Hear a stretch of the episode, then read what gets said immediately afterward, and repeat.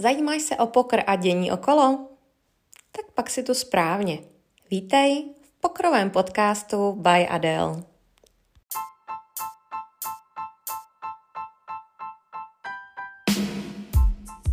Krásný den, milí pokroví posluchači. Vítám vás u Pokr Podcast by Adele a mým dnešním hostem je Honza Cvách. Ahoj Honzo. Ahoj Adele, zdravím tě a zdravím také všechny tvé posluchače. Já uh, o tobě vím, že ty jsi začínal, myslím si, z druhé strany než většina pokrových hráčů. Uh, nevím, jestli je to teda úplně valná většina, ale takový ten příběh klasického pokrového hráče začíná tak, že se dostal do Prahy, začal studovat vysokou školu, a tu vysokou školu potom nechal a věnoval se pokru. Ale ty to máš vlastně úplně z jiného konce. Ty jsi odjel z České republiky a teď jenom mi řekni, ty jsi jel do uh, UK a tam si se věnoval uh, krupierství, takže jsi tam dělal dealera, pomáhal si v uh, poker roomu a to bylo plánovaný, nebo si tam odjel s nějakým jiným záměrem a dostal si se tam k pokru? Tak já jsem na podzim roku 2015, tehdy mi bylo 19 let, odjel do Sunderlandu, což je vlastně severovýchod Anglie. Tehdy jsem tam odjel už jako krupiér, vlastně vyškolený krupiér, na to ti stačí zhruba mm. tak 6 až 8 týdnů tady v Praze, aby si se plně vyškolila.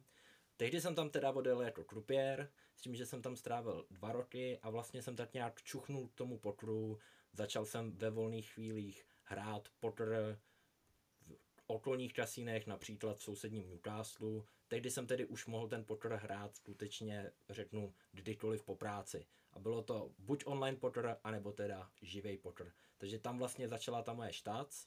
S tím, že teda po těch dvou letech jsem usoudil, že to krupierství mě až tak zase nenaplňuje, takže jsem odjel zpátky do Česka a nastoupil na vysokou školu. Tak a v tom je to přesně opačný, protože ty jsi začínal s pokrem a se, se zkušeností ze zahraničí a pak si nastoupil na vysokou školu. A co vím, tak uh, potom uh, si absolvoval několik let na vysoké škole, uh, asi v rámci toho si taky hrál nějakým způsobem pokr a potom si se ale dostal k tomu, že přestože si tam měl nějakou takovou prodlevu, dejme tomu, tak si se začal pokru věnovat full-timeově. Eh, co jsi dělal tedy mezi tím, kdy jsi studoval vysokou školu a začal jsi se věnovat eh, tomu pokru jako na full time? Tak teď mi ještě jenom řekni, na kterou dobu přesně narážíš, protože na jedné straně teda máme dobu, kdy jsem studoval. Ale ty jsi říkal, že jsi se vrátil v 21 letech ano. a potom asi v 25 si hrál uh, jakoby na plný úvazek ten rok. A, tak co jsi dělal mezi tím? Jestli jsi tak jako hrál na internetu trošku, nebo jsi se tomu spíš nevěnoval, nebo jak, jak jsi vlastně vyplnil tu, tenhle ten, ty čtyři roky? Jasně, rozumím.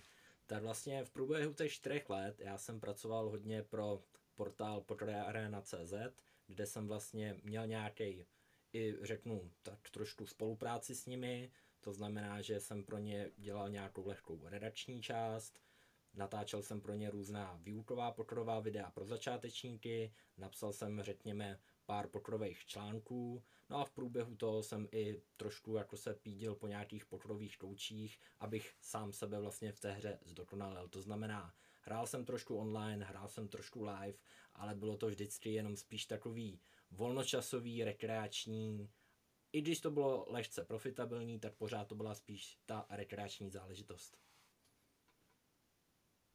Uh-huh. A hrál si tedy uh, live občas a hrál si i online, protože já jsem koukala na nějaký tvý výukový videa, ty jsi psal i hodně blogů a samozřejmě na Poker Aréně si známá osoba, uh, jak si tam věnuješ uh, článkům, jak, jak jsi říkal, že si tam psal články, tak uh, ty jsi potom v určitou dobu se rozhodl, že se budeš věnovat pokru fulltimeově. Kde se vzala tahle ta myšlenka a jestli tomu teda předcházelo nějaký, nějakou dobu jako vzdělávání, kdy ty si prostě došel k tomu, že si myslíš, že jsi v tom bodě, kdy se tomu jako zvládneš věnovat, nebo jak se tohle to zlomilo? To je vlastně taková zajímavá historka v tom, protože já jsem se nikdy nechtěl stát pokrovým profesionálem.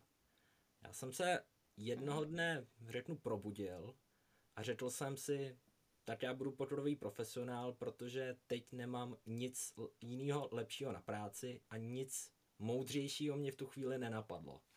A váže se to na rok 2020, který byl znám covidem, byl znám tím, že byl lockdown, byli jsme doma a nemohli jsme nic dělat.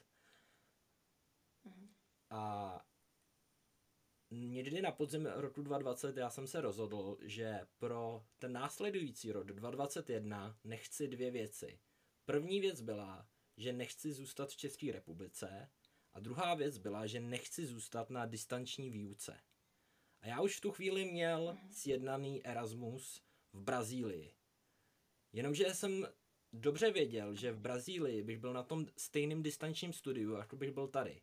Takže představa, že bych seděl někde na hotelu v São Paulo nebo někde ubytovaný v São Paulo a neměl bych absolutně kontakt s lidmi, s cizím světem, tak to pro mě bylo zkrátka nic, co bych chtěl dělat.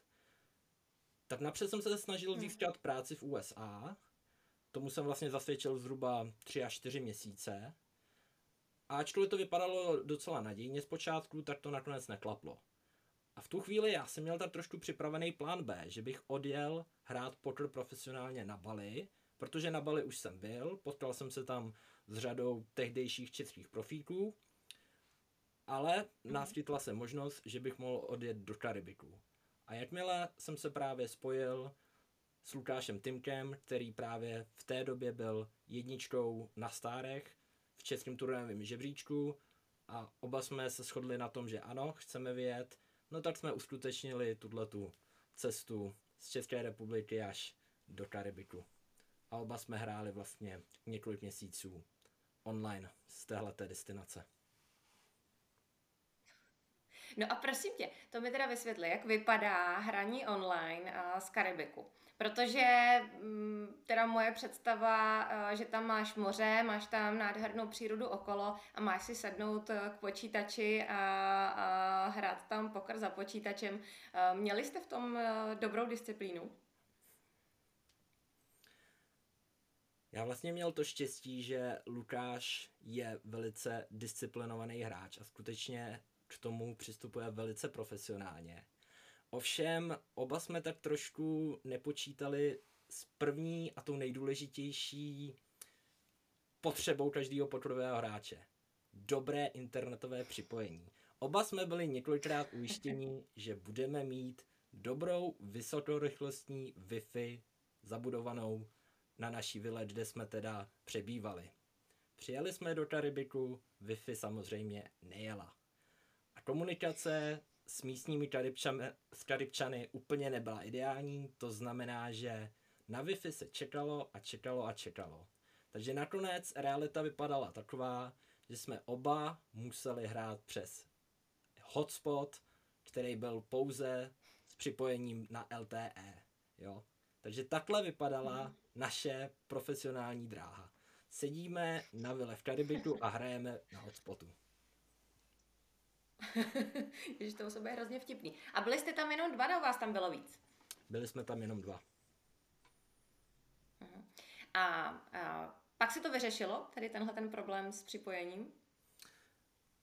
Pokud se nepletu, přijeli jsme někdy v půlce dubna a Wi-Fi tedy nakonec nainstalovali v průběhu října. Takže zhruba... A odjížděli jste? A odjížděli, a odjížděli jsme někdy v prosinci. Takže pět, minimálně pět měsíců jsme teda jako utratili docela dost na těch datech, protože přece jenom i s těmi daty jsme museli vyžít přes všechny studijní složky, to znamená přes sledování výukových videí, přes sledování různých coachingů, ještě jako s dalšíma klukama z Česka, když jsme chtěli komunikovat a něco řešit, sdílet obrazovku. Všechno jsme si museli platit skrze hotspot. Uh-huh. A teď mi ještě řekni, jak tedy vypadá realita dvou kluků, který prostě sedějí tedy uh, na hotelu někde u moře a rozhodnou se, že budou teda profesionálně hrát pokr. Přesně tak. Obnáší to, že se musíš teda samozřejmě zajímat o tvoje chyby, nějak se posouvat, nějak studovat. Jak jste měli rozvržený třeba čas a jak funguje nějaká skupina, která vám pomáhá a samozřejmě navzájem si pomáhá v, tom, v tomhle studiu a v rozebírání nějakého samozřejmě pokroku a, toho, co jste třeba sdíleli, jak říkáš? Já si myslím, že v prvé řadě je nejdůležitější, jakými lidmi ty se vlastně obklopuješ. To znamená, že když hraješ poker, tak se skutečně chceš obklopovat lidmi, kteří ten poker chtějí hrát na co nejvyšší úrovni, chtějí se neustále zlepšovat, chtějí na, sebe, na sobě pracovat. A už jenom to, že s nimi trávíš ten čas, tak to tě vlastně ovlivňuje, protože už to, že přijdeš, dejme tomu, do kuchyně a vidíš tvýho kolegu, jak tam něco studuje v Hold'em Resources kalkulátoru, nebo dělá nějakou revizi své poslední session, tak už tě to tak jakože nutí k tomu jít se ho zeptat, nad čím přemýšlíš, co tady máš za handu. Jo, a mhm. takhle navzájem, když jenom komunikujete, tak už vlastně ty cítíš to, že když seš vedle něj, tak asi by si měla být taky jako on. Taky by si měla trošku ten poker studovat, nebo alespoň mu i naznačit, že máš teda zájem studovat stejně jako on a dát mu trošku najevo, že teda i tebe zajímá tahle ta studijní část toho pokeru. Jo, takže jako pro mě bylo velice mm. jako přínosný už jenom to, že jsem mohl sdílet tu jeho rutinu a propojit ji s tou mojí. Mm. A tom Karibiku, protože já vím, že jsi potom ještě byli v Texasu, tak to navazovalo nějak tady na tu cestu, že jste se ještě přesunuli tady odsud eh, někam, někam jinam do Ameriky? Ne, ne, ne, Texas to už byla čistě moje individuální záležitost a to bylo tedy teď v roce 2022 na podzim, kdy se mi už konečně podařil ten můj zahraniční výjezd skrze školu a škola mi právě přidělila Texas, Austin a tam jsem právě vyjel a strávil jsem tam zhruba pět měsíců a kromě teda školy jsem mm. chodil pravidelně hrát. Mm. No, abych ještě dokreslila ten tvůj příběh, protože, um, abych řekla, ty studuješ uh, vysokou školu ekonomickou a Díky tomu si se tady dostal tady do Texasu, ale já, co jsem, když jsem si o tobě hledala uh, nějaké věci, tak uh, mě hrozně zaujalo hlavně tvůj LinkedIn, kde ty tam máš uvedeno, že jsi student, copywriter, bloger a drobný investor. A máš tam uvedenou zajímavou větu. Nyní se snažím pracovat ve win-win prostředí. Byl jsem dost let ve win-lose prostředí. Stahuje se tohleto na pokr, protože i ten tvůj příběh je vlastně takový, že jsi začínal u pokru, pak si ho víceméně opustil, pak se s tomu na rok vlastně vrátil a věnoval se profesionálně, potom poloprofesionálně. Jak se tomu věnuješ teď? Že ta tvoje cesta je taková vlastně, že eh, ten pokr tě celou dobu prolíná, ale vypadá to, že u něj zůstat nechceš, protože spousta těch hráčů prostě jasně hrajou, hrajou dlouhodobě, vidí v tom tu svoji budoucnost, ale u tebe to tímhle tím způsobem asi nalinkovaný není. Je to přesně tak, jak říkáš, protože pro mě poker je win-lose prostředí protože když se podíváš na podstatu samotného pokeru, tak co my pokeroví hráči, nebo řeknu vyhrávající pokroví hráči děláme? My vlastně bereme peníze z kapes druhých lidí. My nic nevytváříme, my ne, děláme žádnou přidanou hodnotu. My zkrátka jenom bereme lidem peníze. To je to, co my děláme. To je náš zdroj příjmu. Já třeba poker ani se neodvažuji nazvat prací. Pro mě práce je to, co dělají lidé, když to řeknu tam venku. Lidé, kteří staví chodníky, pracují v nemocnicích, pracují na stavbách, pracují pro velké nadnárodní korporace, starají se o to, abychom tady mohli mít třeba to avokádo v Karibiku. To je pro mě práce. To, co já dělám, je pouze zdroj příjmů, který je tedy legální, legitimní, ale nemůžu říct, že by to bylo něco, co by mě nějak dlouhodobě naplňovalo na to, že bych se v tom chtěl vidět v dalších 20-30 letech. A kdy jsi k tomuhle tomu došel? Měl jsi to takhle od začátku, že jsi bral prostě, že pokr je pouze uh, taková doplňková záležitost? Je to třeba, um, byla to třeba taková cesta přesně, že si mohl jet jako do Anglie a tím se tam živit a nazbírat tam samozřejmě další zkušenosti krom jazyka a tak? A nebo jsi k tomu došel až prostě po třeba tom nějakým profesionálním tvým hraní? Jaká byla ta myšlenková cesta? Já si myslím, že já jsem vždycky chtěl poznat poker po všech jeho stránkách. Jo, to znamená, že když jsem byl úplně na začátku a de facto znal jsem poker jenom skrze knížky, který jsem četl. Jo, když se ohlédnu zpátky do doby, kdy mi bylo fakt 16-17 let, tak můj jediný zdroj informací o pokeru byly právě knížky. A já jsem si taky chtěl zažít to, že si jednou sednu u stolu a budu mít před sebou ty profesionály, budu proti ním hrát klidně v nějakém velkém turnaji, anebo že se třeba podívám jednou do toho Las Vegas. Tohle to jsem všechno chtěl zažít a chtěl jsem poznat i tu českou pokrovou scénu. Chtěl jsem zažít ten den s turnavým profesionálem nebo s jakýmkoliv pokrovým profesionálem. Jo, a tohle to všechno jsem si postupně chtěl zažít. Ale nikdy mě to nějak osobně nesměřovalo k tomu, že bych sám chtěl být ten pokrový profesionál.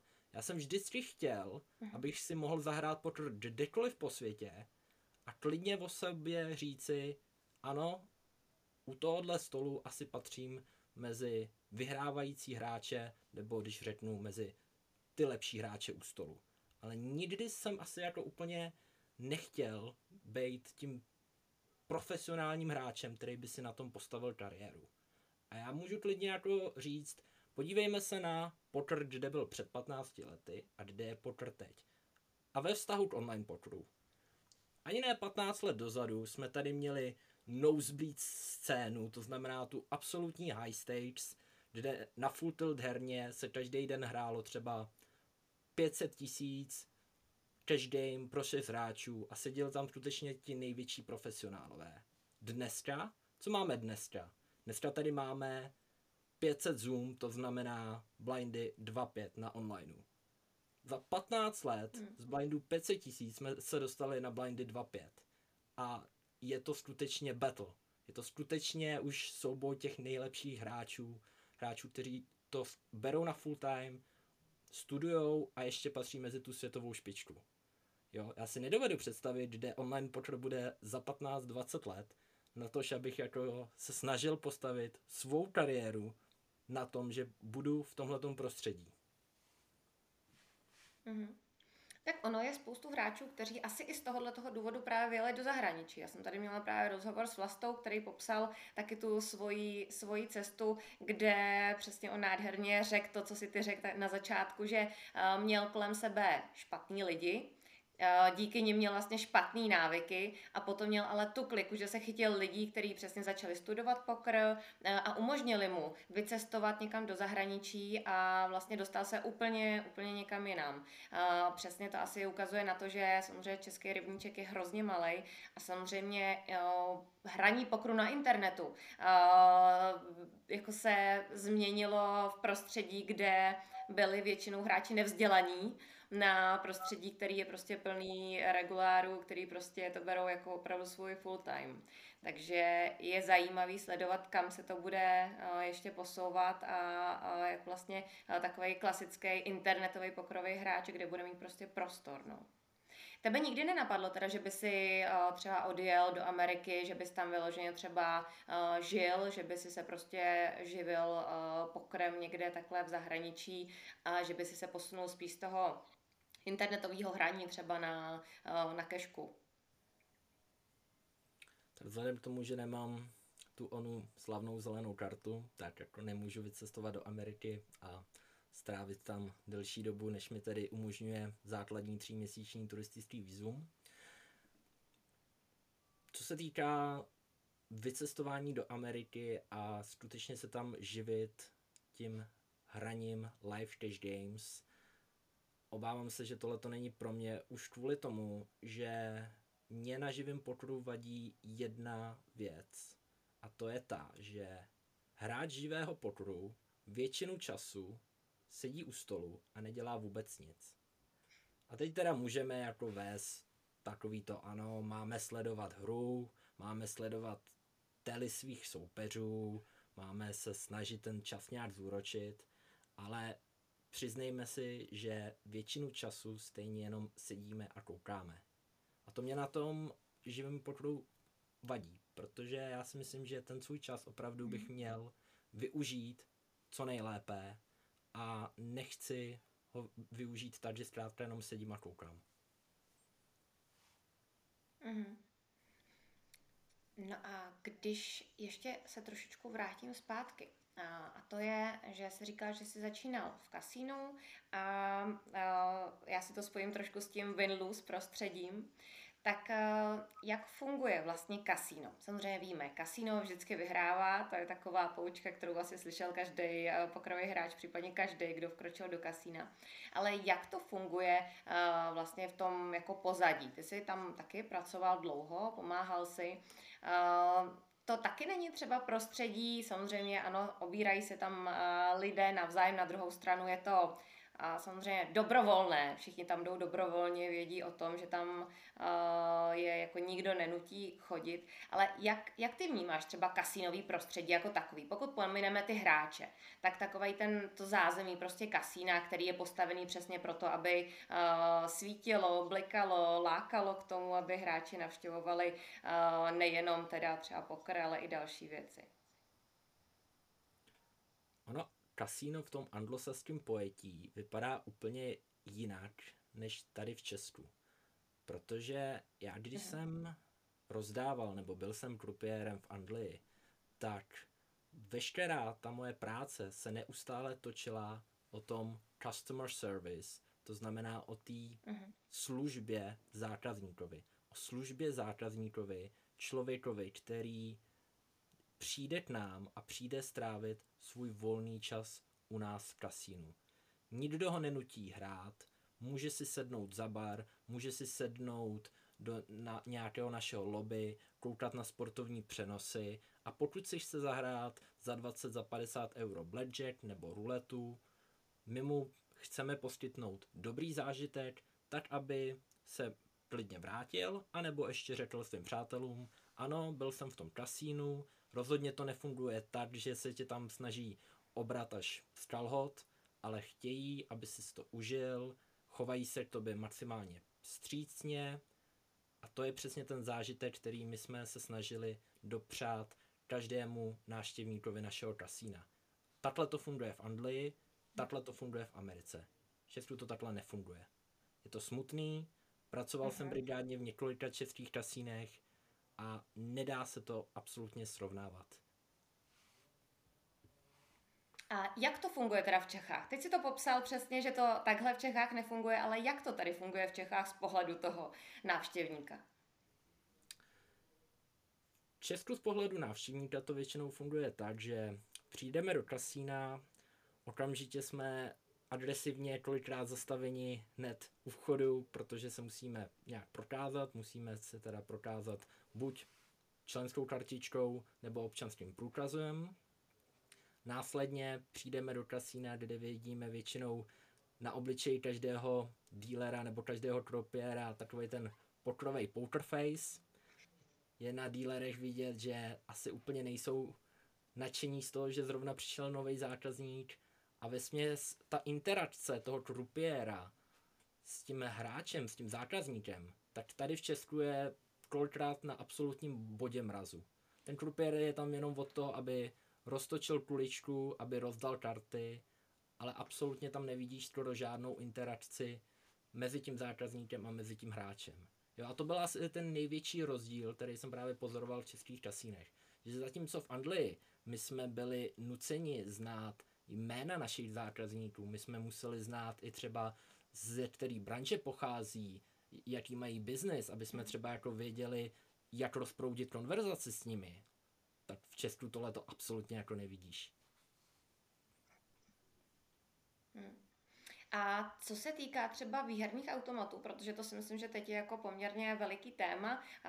Teď asi víme, že jsou kasína i třeba z Prahy pomalu vlastně vytlačovány, hlavně kvůli výherním automatům, protože samozřejmě velká města prostě už je nechtějí, takže i, nevím, jestli to vědí naši posluchači, ale i zaběhla kasína, která jsou v Praze, tak se budou přesouvat z Prahy a to právě kvůli výherním automatům. Jak tam byla tahle ta praxe? Byly výherní automaty běžnou praxí, že byly součástí kasín a třeba mm, bylo to vyčleněné úplně někde jinde, že když prostě přišel hráč, který si přišel zahrát pokr, tak se s tím nesetkal, nebo jak, jak tam fungovaly tyhle ty věci. Protože tady, když jdeš na pokr, musíš prostě projít kolem beden, protože samozřejmě to je něco, co kasínu přináší spoustu peněz. Je to tak, nebudeme si nic nalhávat. Výherní automaty jsou ve většině čas, času hlavní profit kasína už kvůli tomu, že ta variance je tam v podstatě nejnižší. Lidé stabilně hrají, stabilně vkládají peníze do automatu a ten jim teda udělá nějakou výhernost, to znamená, že hráč občas vyhraje, ale ve většině času bude prohrávat. To znamená, že výherní automaty jsou skutečně takový základ pro každé kasíno. V té Anglii to ale bylo tak, že každá kasíno, nebo řeknu, každá ta sekce kasína, která obsahovala automaty, tak měla vlastní manažerku. Ve většině případů to byla nějaká mladá holčina, která se především starala o každého zákazníka. Tak, aby každý zákazník, který seděl u toho automatu, měl všechno, co potřeboval. Aby kdykoliv přišel a usedl, hned mu přinesla kávu, popovídala si s ním, zeptala se ho, jak se měl a bylo vidět, že ti naši nejvěrnější zákazníci skutečně chodí do toho kasína i proto, aby si jenom popovídali s tou naší manažerkou. Jo, a to, že si prostě zasedli, hodili si do automatu 100 liber a dali tam nějaký autospin, tak aby se jim neustále točili kola na automatu. Jo, to už bylo kolikrát vedlejší, ale pro ně bylo hlavní, aby dobře strávili to své odpoledne v tom kasínu, popovídali si s některými holčinami, popovídali si s našimi barmankami a všechny se snažili o to, aby těm lidem v tom kasínu bylo dobře. A když by si tuhle tu praxi uh, měl porovnávat ještě s Texasem, tady kde jsi byl, protože tam jsou uh, úplně jiné zákony a samozřejmě kasíno si vždycky vymyslí, jak to obejít. Jak to fungovalo tam?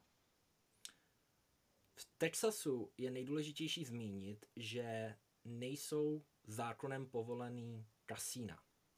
V Texasu nemůžeš vlastně podnik, který má nad tebou nějakou edge, to znamená, že má nad tebou nějakou výhodu a strhává si procenta z peněz, který ty vlastně investuješ do her. To znamená, že v Texasu nemůžeš mít ruletu, nemůžeš mít blackjack, nemůžeš mít výherní automaty. Můžeš ale hrát poker, který funguje v takový, řeknu, šedý zóně a to pouze v momentě, kdy ty nenazveš ten svůj podnik pokerový klub, ale nazveš ho social club nazveš ho sociální klub, to znamená místo, kam lidé chodí na určitý membership, zaplatí si měsíční členství v tomhletom sociálním klubu a následně, pokud chtějí hrát, tak už platí nějaký hodinový poplatek. Ale platí fixní poplatek za to, že se můžou účastnit té hry. To znamená, nic se ti nestrhává z potu, dejme tomu bude v potu 500 dolarů, nic se ti z něj nestrhne, žádný rate, ale pořád platíš to hodinový členství. Mhm. To je zajímavý. A ještě teda zajímavý mi přijde, pokud se řekne Texas Hold'em No Limit, kde zaznívá Texas a vlastně v Texasu jsou zakázaný kasína, tak o to je to zajímavější. Víš třeba, kdy se to tam zakázalo, nebo proč, proč se to regulovalo tímhletím způsobem? To ti bohužel nepovím. To, promiň, to jsem tě zaskočila otázkou, já teda taky nevím, ale určitě se na to podívám. Případně já si myslím, že tady mám spoustu dalších otázek na tebe, že možná v tomhle hovoru budeme pokračovat a příště to dostuduju, můžeme to říct našim posluchačům. Ale Uh, vím, že i ty jsi uh, měl velmi zajímavý turnaj, který si vykvaldil. Uh, získal si ho úplně z freerollu a cestoval si za ním do zahraničí a dokonce si tam byl i ITM. Tak jestli by si ještě řekl tomuhle tomu turnaji, protože to mi přijde jako krásný příběh a samozřejmě vždycky je to to nejhezčí slyšet, uh, když opravdu se někomu podaří uh, si lístek uh, jakoby odpracovat. Já myslím, že asi narážíš na turnaj European Poker Tour, Tehdy to tedy bylo přejmenovaný na PokerStars Championship a byl to tedy main event turnaj s bájinem 5300 euro a konal se v Barceloně. A je pravda, že se k tomu pojí vlastně historka, protože tehdy já jsem naštěvoval v Newcastle pár kasín a jedno kasíno se tedy jmenovalo Casino Genting a v tomhle kasínu byla turnajová liga. Turnajová liga, která trvala, dejme tomu, 6 měsíců a všichni, kdo se do té turnajové ligy probojovali do závěrečného freerollu, tak tedy mohli hrát o tikety, kde teda první místo byl tiket do tohohle největšího turnaje. No a zajímavý bylo to, že se mi vlastně vůbec podařilo do toho závěrečného turnaje probojovat. Jo, protože účastníci tohohle turnaje nebo těch vlastně free rollů, tak to byli hráči, kteří chodili fakt do kasína každý den. Ale já jsem pětkrát týdně pracoval. A ještě znamená... pardon, já tě přeruším. Řekni mi, jaký to byl rok. Byl to rok 2017. 2017. Super, děkuji. Omlouvám se za přerušení. Pohodě, pohodě. Takže já jsem skutečně mohl do toho kasína přijet, řekněme, sedmkrát nebo osmkrát za měsíc a vlastně bojovat proti hráčům, kteří tam skutečně hráli ten poker, řeknu, pětkrát, šestkrát týdně. Každopádně i z, mm-hmm. pouze skrze těch osm turnajů se mi podařilo umístit se několikrát ITM, to znamená, že jsem dostal dostatečný počet bodů k tomu, abych se kvalifikoval do nějaký subkvalifikace, kde se nás sešlo řekněme 18 mhm. a první tři se teda už mohli posunout až do toho závěrečného free rollu. A já jsem v té sub, subkvalifikaci skončil druhý, to znamená postoupil jsem až do toho závěrečného květnového free rollu, kde se utkalo, dejme tomu, 36 hráčů. A z těch 36 hráčů jsem tedy nakonec skončil první a díky tomu jsem se takhle dostal až do té Barcelony. Jo, takže bylo to docela zajímavé v tom, že všichni očekávali, že ten free roll vyhraje někdo z těch místních hráčů, yes, yes. ideálně někdo z Newcastle a nakonec to vyhraje klučina, dealer, cizinec a ještě z konkurenčního Sunderlandu. To je vtipný, z toho asi nemohli mít moc velkou radost. No a potom si tam tedy odletěl, což musel být neuvěřitelný zážitek, protože zahrát si prostě takhle velikánský turnaj v Barceloně, to je, to je asi sen každýho. Jak se ti to hrálo tam? Hrálo se mi velmi dobře. Byl jsem rád, že jsem se ještě v ten první den dostal i do té hlavní turnajové místnosti, protože já jsem většinu času první hrací den strávil v nějaké vedlejší, protože hlavní turnajová místnost už byla tehdy naprosto zaplněná. Ten můj flight hrálo, nevím jestli, 12, 13 hráčů. Jo, to znamená, že skutečně stoly byly rozsázené po celém kasínu. Každopádně v tom průběhu prvního hracího dne jsem se dostal i vlastně do té velké turnajové místnosti a co si budeme povídat, to zážitek, když usedneš ke stolu a naproti tobě sedí Viktor Blom, jo, tehdejší game jednička. Takže to bylo velice příjemný. Ale co bych asi jako zmínil, tak byl skutečně zážitek z druhého hracího dne, protože jsem měl velké štěstí na seating a u stolu seděli ve směs chlapy 40+, plus, 50+, plus, polovina z nich havajský košile, všichni rozesmátí, nikdo se víceméně nebavil o pokru, spíš to byla taková sranda, jako kdybychom si šli pinknout turnaj za 500 korun. Jasně. Takže uh, se ti zadařilo tam potom ještě posunout, uh, nebo v jaký fázi, teda do jaký fáze si došel? Takže si obral všechny tyhle, ty, tyhle ty dovolenkové typy a posunul se ještě dál? Tak nakonec jsem se umístil, myslím, 96. což byla nějaká ITM fáze a vyhrál jsem něco přes 13 000 euro, takže už to byla teda ITM fáze. Mhm. Tak to je krásný. No a, a ty jsi skvělý respondent na to, aby jsme zhodnotili jednu věc, která se stala teď v Kings. Je to takový téma, já jsem tady řešila s hostem minule. Ale vzhledem k tomu, že ty jsi zažil jak velký turnaje, zažil si zázemí kasínový, prostě byl si dealer, uh, byl si, cestoval si, Eh, stalo se někdy, eh, že se stal někde takovejhle jako fail? Ono nejde jenom o to, že samozřejmě dílerka udělá chybu, ale šlo o to, co se všechno nabalovalo na to. Eh, zakončilo se to tím, že ani česká televize vlastně neodvysílala tu, tu hendu. Jak ty by si tohleto zhodnotil? No tak je to průšvih. Co si budeme povídat? Je to průšvih, ale taky je to průšvih, který se podařilo velice rychle ututlat a víceméně zakopat do země, tak aby se o něm nemluvilo. Jo, řekněme, tohleto si nemyslím, že by se mohlo stát v Americe, nebo respektive mohlo by k téhle situaci dojít, ale nevěřím, že by se v Americe k ní postavili tak, jako se k ní postavili v Česku.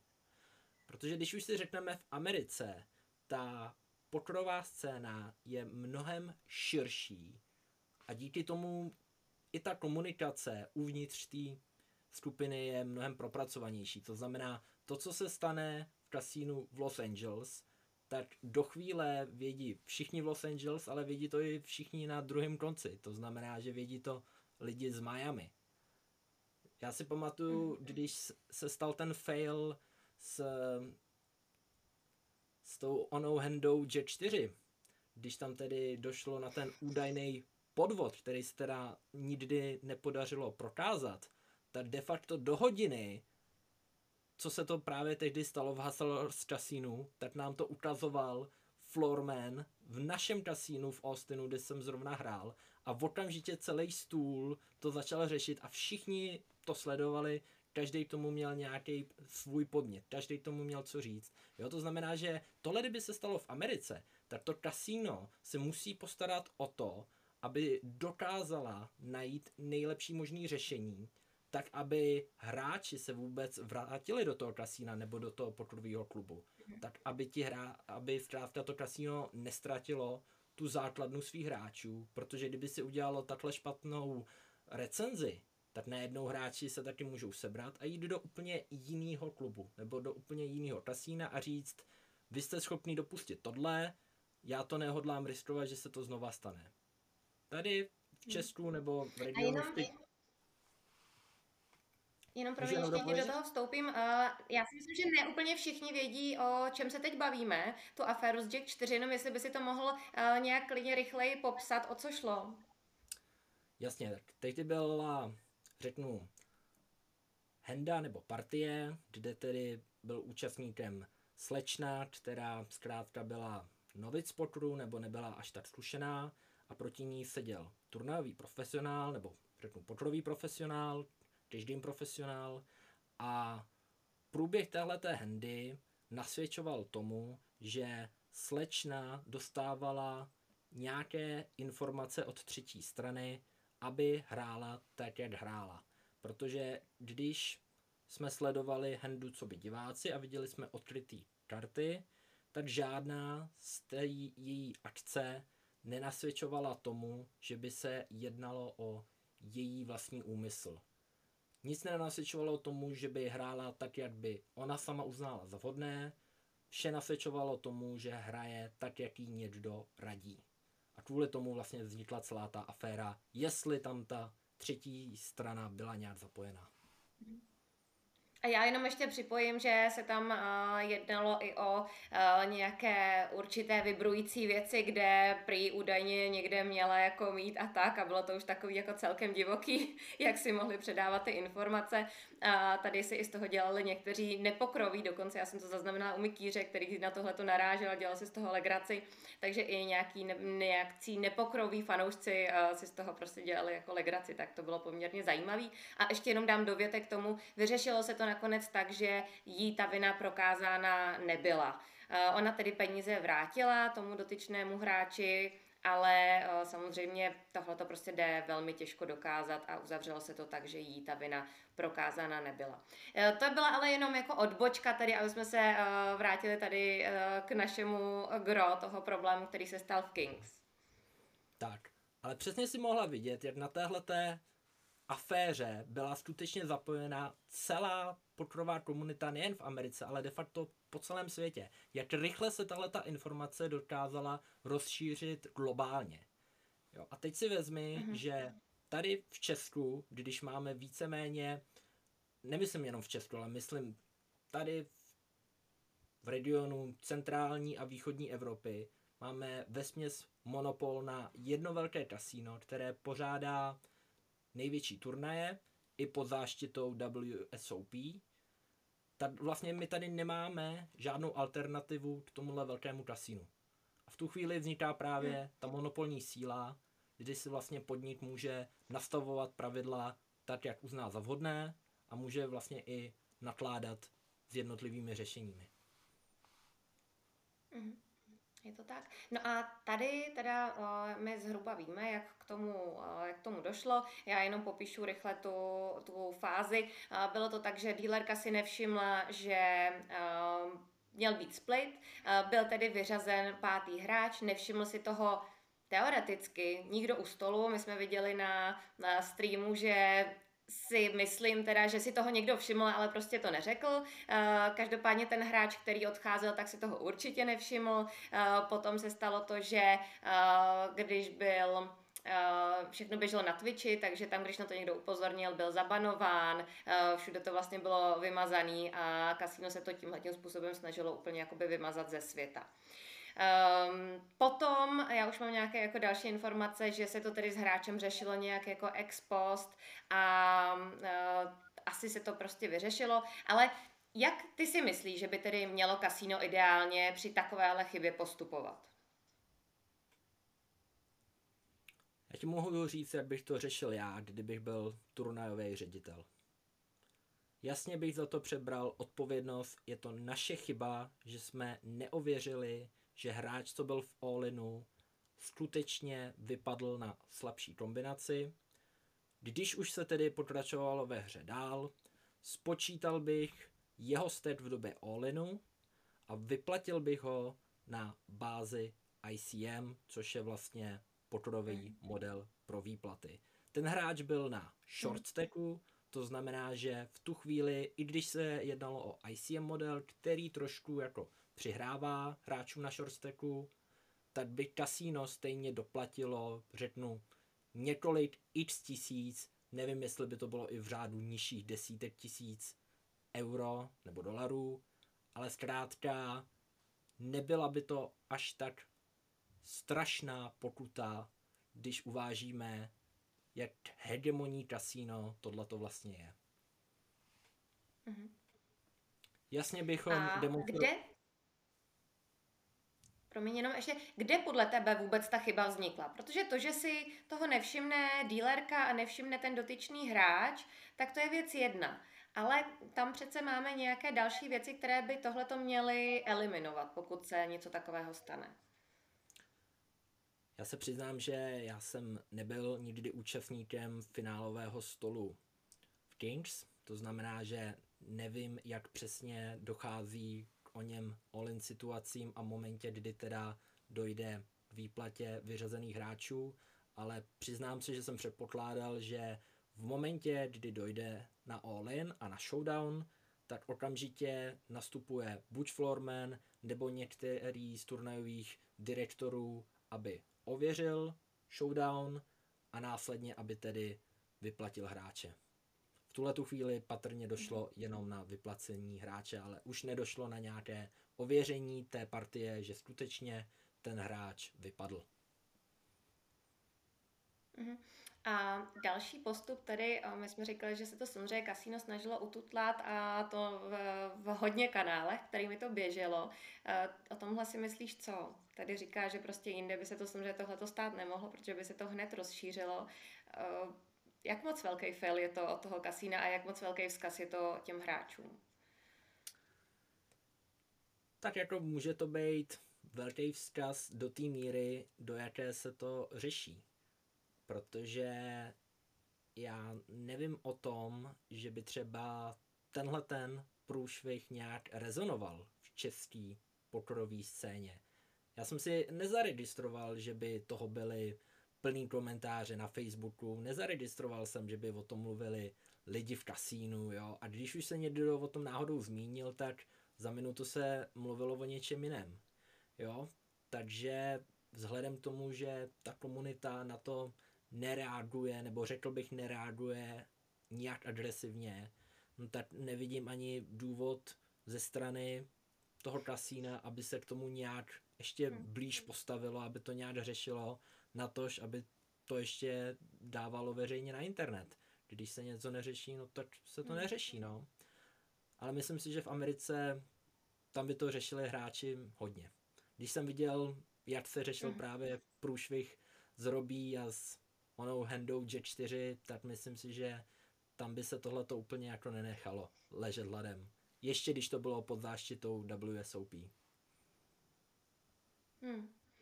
Já teda ještě tady k tomu mám eh, jednu věc a to se těším na další rozhovor, který se bude taky týkat téhle té věci, proto jsem i rád, že jsme to spolu mohli, mohli rozebrat. A mělo by dojít tedy k vyjádření právě přesně uh, toho hlavního protagonisty, uh, který byl v kasínu přítomen a řekne nám k tomu něco z pohledu toho kasína. Takže na to se já velmi těším a jsem zvědavá, uh, jak to vysvětlí oni, jak to mohlo dojít a případně jak zabrání tomu, aby k tomuhle tomu už nedocházelo. A já teď jsem na tebe chtěla mít ještě pár rychlých otázek. Já vždycky na závěr dávám takové rychlé otázky. A Eh, chtěla jsem se zeptat, kde tedy ty se vidíš? Protože, jak říkám, ty jsi takový netypický pokrový hráč. Ty máš rád pokr, je to tvůj asi velký koníček, protože se mu věnuješ, psal si několik blogů, jsi eh, docela akční na pokr aréně, ale věnovat se tomu nechceš. Kde tedy vidíš tu svoji budoucnost? Říkala si, že mi položíš pár rychlých otázek, zeptám se jenom, chceš rychlou odpověď?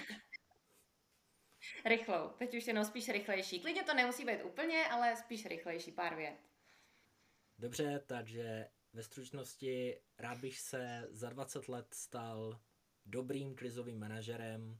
Pokud můžu použít nějakou fiktivní postavu, tak řeknu pan Wolf z filmu Pulp Fiction. takže ale pan Wolf ne v kasínu, krizový manažer v nějaké firmě. Přesně tak. Uh-huh. A máš nějakou svoji oblíbenou handu? Vždycky jsem, vždycky, když jsem hrál florbal, tak vždy jsem chtěl mít na zádech číslo 96. Je to moje nejoblí, nejoblíbenější číslo a protože jsem strávil skoro celou svoji, celou svoji florbalovou kariéru v týmu Black Angels, a nosili jsme černé drezy, tak řeknu, že moje henda je 9-6 ve spejdech. Uh-huh. A co tě nejvíc baví na pokru? Protože zase říkám, ty máš k pokru takový um, různorodý vztah, ale co tě na tom pokru vlastně vždycky nejvíc bavilo? Co byla ta hlavní věc, proč ty se jí tolik věnuješ? Posouvat se neustále dál v tom smyslu, kam až se můžu díky pokru dostat. A s tímhle tím bude souviset i poslední otázka, a to je, pokud máš uh, hráče začátečníky a měl by si jim něco doporučit. Nějakou konkrétní věc nestudujte, uh, ne něco úplně takhle, ale jednu konkrétní věc, kterou si myslí, že by opravdu měli dělat tak, aby se z nich stali uh, ne třeba profesionální hráči, ale prostě ty uh, hráči, kteří za tím stolem vyhrávají. Hrajte to do té doby, dokud, dokud vás to bude bavit. Jakmile vás to bavit přestane, tak to přestaňte hrát. Děkuju. Děkuji, já myslím, že tenhle rozhovor byl eh, velmi zajímavý a budeme v něm určitě ještě pokračovat. Měj se hezky a děkuji, že jsi tady se mnou byl. Děkuji moc krát, Adel. Měj se fajn. Ahoj.